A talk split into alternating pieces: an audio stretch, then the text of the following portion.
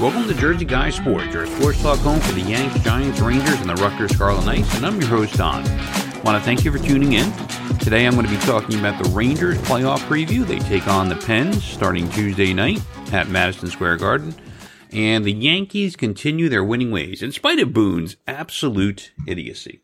So let's go ahead and get started. So I want to start with the Rangers Penguins playoffs. Normally, I have some notes and there's a couple of bullet points about things I want to talk about. Today, I'm just going to kind of talk off the cuff here about a few things, and let's see how this particular podcast goes, since it'll probably sound a little different from my previous ones.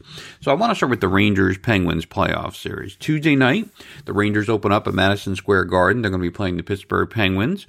And as we talked about before on the podcast, the Rangers seem to match up pretty well against the Penguins. They certainly passed the eye test, especially with some of the most recent games that they played against the Penguins here.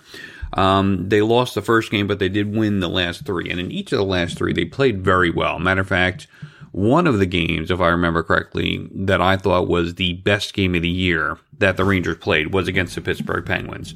I think they beat them 5 1 on a particular night, and boy, they looked tremendous in that game.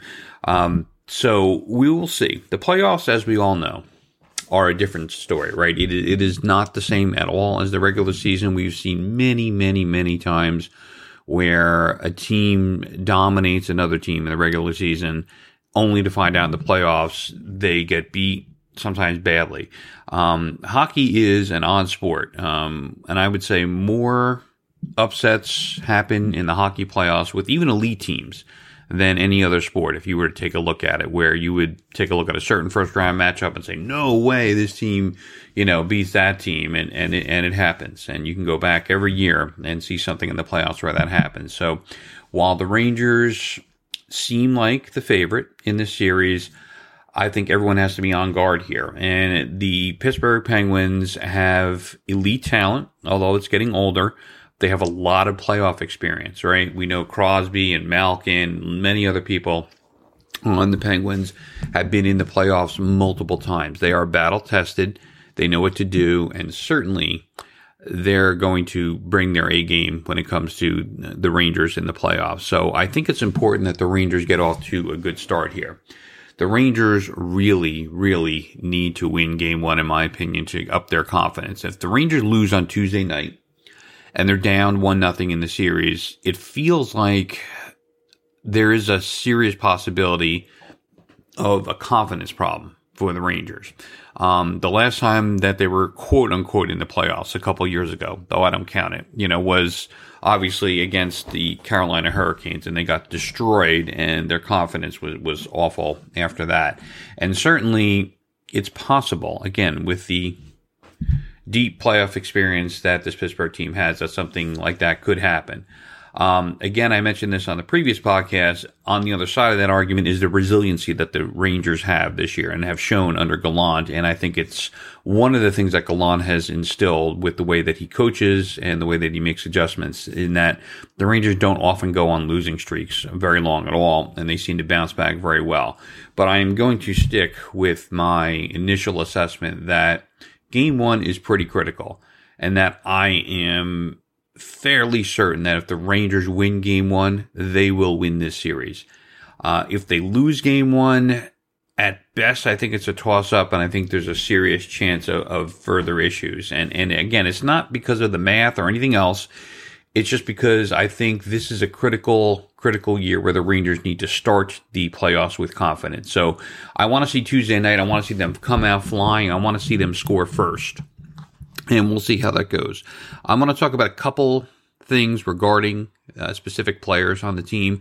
The most critical, most critical thing is Igor Shesterkin, right? Um, we can talk about all kinds of other things. Who's going to score? Who's going to play defense? How are they going to play? Are they going to dump and chase? Are they going to try to go way more north south than they have in, in the regular season? We could talk about all that. Uh, maybe I'll touch on a little bit of it after this, but way more important in my mind than any of this is how is Igor Shesterkin going to play?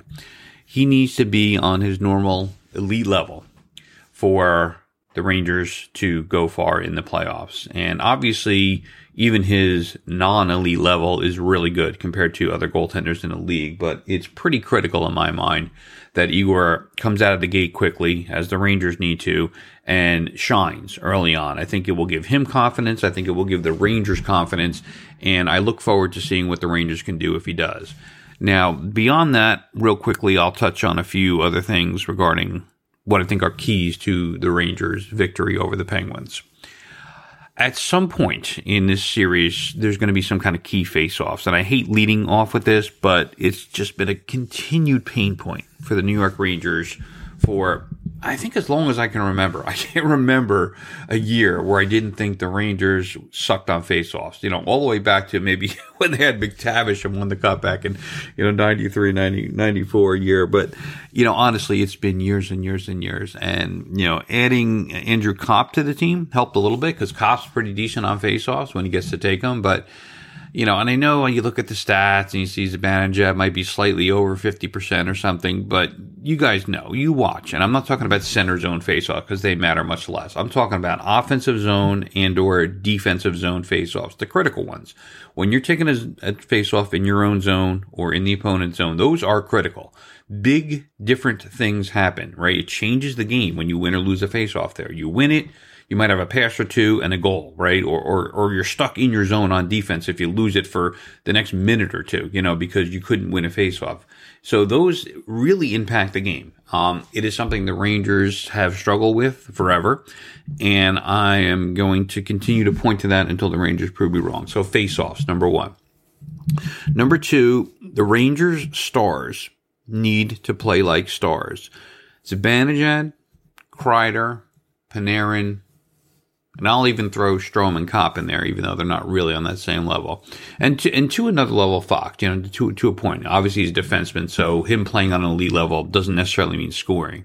But still, Zibanejad, Kreider in particular, and Panarin, for sure, you know, have to play on an elite level. They have to be. They are elite players, and they have to play on an elite level. Now, Strome and Copp, I don't call elite but they have to play well also, right? The top two lines on the Rangers have to play like the top two lines on the Rangers, which means they have to generate offense. They have to come up the ice with speed. They have to play north and south. And there's going to be times, yes, when they're going to have to dump the puck in. They seem to be reticent to do that, right? And they, they're very creative. You know, a lot of times, you know, they have these great passes, very nifty and that's not going to work in the playoffs. Uh, folks who are NHL fans and have watched playoffs before know it's a different game in the playoffs, right? You're not going to be able to cruise in, have wide open space, make these great cross ice passes of 90 feet. In most cases, that is not going to work. North, south, you come across with speed. Maybe you make a move. Maybe you dump it. You shoot, right? That is my third point here. So we have Igor has to play well. The stars have to play like stars. They have to shoot the puck. They cannot be too fancy, and that includes Kakko, Lafreniere, and all the players I mentioned already. They cannot be too fancy. You come in, you see a shot, you take a shot. Many times this year, and all teams are guilty of this, but the Rangers at sometimes they try to make the perfect pass. They have to, have to, have to shoot the puck. See a shot, take it. Just act like Frank Vatrano has all year. He sees a shot, he takes it. It's great. It's one of the things I like about him. He is made for the playoffs in my mind. I think Vatrano is going to do really well because he's a north south speed guy, has a great shot, and shoots it when he needs to shoot the puck, which I think all the Rangers can take a lesson from here. Last thing is, on my point, the last key is the power play. The Rangers power play has been absolutely dominant in this year, this NHL year. Absolutely dominant. It's been great. Uh, the best I can remember it, uh, maybe ever. It's been really, really excellent. They have a lot of stars that play on it and it works. It has to continue in the playoffs, right? Uh, when they get on the power play against the Penguins, they have to score on the power play. They can't start this postseason, you know, 0 for 7 on the power play through two or three games. It has to click and click early. What that will do is open up ice for the Rangers, right? Because what happens, obviously, is, you know, someone's speeding in down the line. He gets hooked because, you know, maybe the Pittsburgh defense doesn't want to get beat. So he hooks him down. The Rangers go on the power play. Now, if that happens over and over and the Rangers don't score, Pittsburgh will not be reluctant to continue taking penalties as much. No one wants to take them, but if the other team's power play is ineffective, you know, sometimes you're more reticent, you're, you're more likely to actually, you know, take additional penalties when you might not have. If you're really scared of the other team's power play, you, you defend differently. And I think that's what the Rangers need to do. They need to make the Penguins really scared of their power play. And you do that by scoring and scoring early. So hopefully, if they get a few power plays in game one Tuesday night, they put at least one in the net, and that'll put the fear of God into, you know, Pittsburgh about taking penalties against this powerful Ranger power play. And so those are my keys to the game uh, Tuesday night. I, I hope the Rangers start out well. Again, I think this is a critical game one. If I had to predict, not knowing anything at this point, I think the Rangers get past Pittsburgh at this point. I just feel like they're the better team and I feel like they're going to win. I don't think they can win any more series just because of how ridiculously stacked the Eastern Conference is with eight 100 point teams. But in my mind, the Rangers can and should get past Pittsburgh and move on, and we'll have to see what the rest of the playoffs would hold should the Rangers actually do that. So let's go Rangers. Tuesday night, let's start off with a win, get the crowd going. Let's go Rangers. So I'm going to move on to the Yankees. Um, I want to touch on them a little bit because the Yanks are friggin' rolling. Let's face it. They won nine games in a row as I record this on Monday. And as the Yankees are headed up to Toronto to play what are early big games in early May here against their division rivals. Nine straight wins. The offense is clicking nine ways to Sunday. Let me let me tell you, they're really hitting the ball well, and they're very much pitching well. Um, we've had a little bit of a bump in the pitching road lately, but let's face it, overall, especially the starting pitching, not no, not really. Even the whole pitching staff has been fantastic. The relievers have been great, and the starters have been great. Cole has not been great. Severino's been pretty good. The other three starters have been spectacular, believe it or not. Taillon and Cortes and um, Montgomery have really been great. It's made for a great starting rotation, and all the relievers have been great. You know, even Schmidt, who Boone, with his normal idiocy, has sent down to the minors after just being spectacular. Michael King is a stud, by the way, and I have to say this before I talk about a few of my points. Michael King should probably be a starter on this team. There isn't room right now because we have five great starters, but let me tell you, Michael King looks absolutely spectacular. He looks better every time I see him. His stuff is elite. He had that one game where he struck out, what was it, seven in a row and eight of nine. Of course, Boone had to pull him after that because that was pitching too well, apparently. He had to put Chapman in for the ninth, who really struggled. Um, by the way, the same thing happened on the Sunday game where, you know, we had King pitching spectacularly for two innings, just absolutely dominating, dominating the Kansas City Royals. And he takes him out and puts Chapman in, and Chapman in a three run game lets two people on, gets everybody nervous, and then gets out Benintendi, who was hitting three something, by the way, and could have easily tied it. But, you know, Boone can't take the easy and obvious way, like letting a hot pitcher pitch or, or letting a hot hitter hit, right? So that's really what I did want to talk about was the idiocy, idiocy of Boone and how the Yankees are winning in spite of what I think is the worst manager in baseball in Aaron Boone.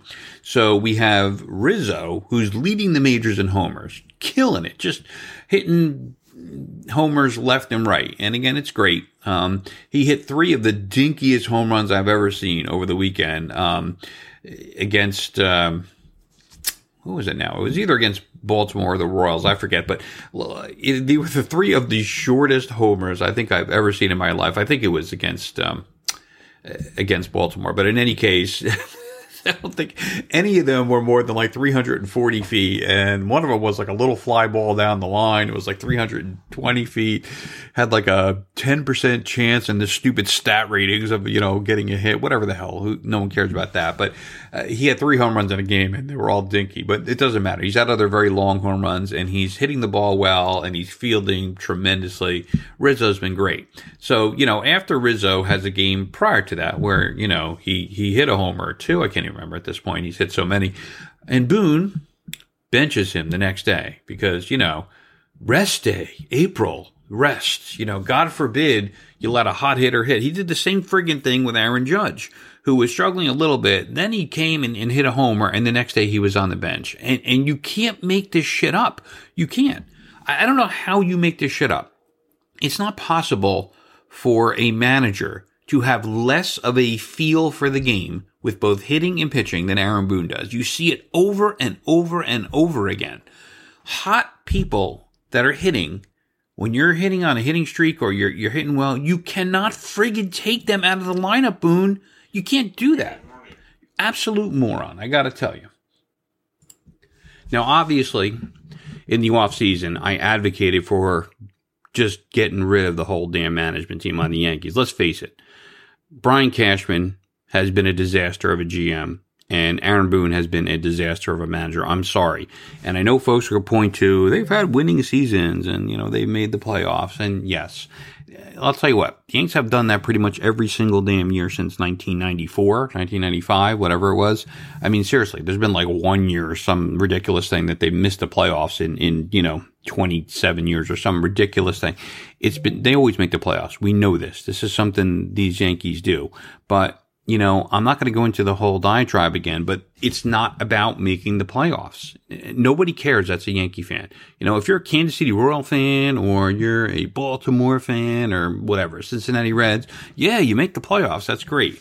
I'm a Yankee fan and I don't give a shit if they make the playoffs. I want to win a goddamn World Series. That's what I'm watching the Yanks for. Everyone knows this. Every Yankee fan feels like this. And if you don't, you're not really a Yankee fan. I'm sorry. Or you don't know the damn team.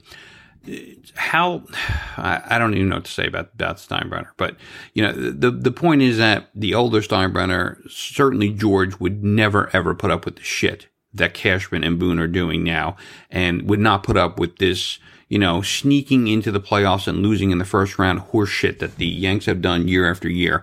And when you have a manager that sits people that are hot, that doesn't pitch the right pitchers because it's lefty, righty, lefty, righty horseshit, that sends people down to the minors that are hot, like Clarke Schmidt, you know, at the expense of, well, we must have another lefty on the lineup or uh, this other righty, you know, whoever or whatever happy horseshit reason that Boone is giving, he doesn't have a feel for the game. It's simple, black and white statistics, whatever you want to call it, sabermetrics. I, I don't know and I don't care. Whatever voodoo statistics he's using, Boone is a moron. Boone does not have a feel for the game, and the Yankees are playing well enough now that it doesn't matter. When you get great pitching, like the Yanks have gotten, it doesn't really matter how stupid the manager is because you're pitching your way through it and that that's that's great. I'd love to see that. And lately, even the hitting has come around. So we'll see what happens now. They've been playing, you know, the JV teams of Major League Baseball the last little while here. Now they're going to move up and play the Major League teams when they go to Toronto and play some other games against some real teams, right? So let's let's just hold off on the you know parade celebration for the Yanks at the moment, but they are winning, so you can't say anything negative now, except you again can notice things that are happening in spite of the winning, right? And I've said this about other subjects too, because there is a, there's something that happens when teams are, are winning a lot, right? And, and that is the fact that things seem to go unnoticed that aren't going well when you win, right? And I see this with, with lots of, lots of sports, right? Things are covered up. When you win, things are covered up. And you tend to not notice things, right? So when you win, no one is going to say a negative word about Boone. No one's going to notice that he sat people he should never have sat, that he continues to futz around with the friggin' lineup every goddamn night instead of just having a set lineup, that he continues to, you know, parlay this lefty righty horseshit rather than just sticking with a hot pitcher. Now, when things work, he gets all the credit, right? But when things don't work, he never gets any fuss for it. Because if he plays the lefty righty book, well, he did by the book. It was a righty hitter. He brought in a righty pitcher and the guy hit a home run. Well, yeah, it's because the righty pitcher you brought in has been sucking lately, you know, Chad Green or something, when the lefty pitcher you had in was killing it. You know, you can't just do what the book says. You have to look at what's in front of you, Aaron Boone, and friggin' use your eyes. I can't take them. I can't take them. In any case, I don't want to whine too much. I, I want to talk about how excellent it is for the Yankees to be playing well and how much I'm looking forward to watching Yankee games for the first time in a while, in spite of the moron I see running the team. Both morons, by the way, Cashman and, and Boone. But it is really nice to come out and fully expect to win a game uh, each night now with the way they're playing. Again, they're moving up to varsity. They're going to be playing in Toronto starting on Monday night. So, you know, this will be a different tune come the end of the week, maybe when I talk about the Yanks again. But let me tell you, so far, so good, and it's a great feeling. So let's go Yanks and let's continue to put some wins together and let's see what we can do going forward. I want to thank you for listening to Jersey Guy Sports. Please subscribe to the podcast and tell your friends all about it. And I will be back soon with some more sports talk. Hopefully, this sort of unscripted version went okay. Thanks all. Have a good day.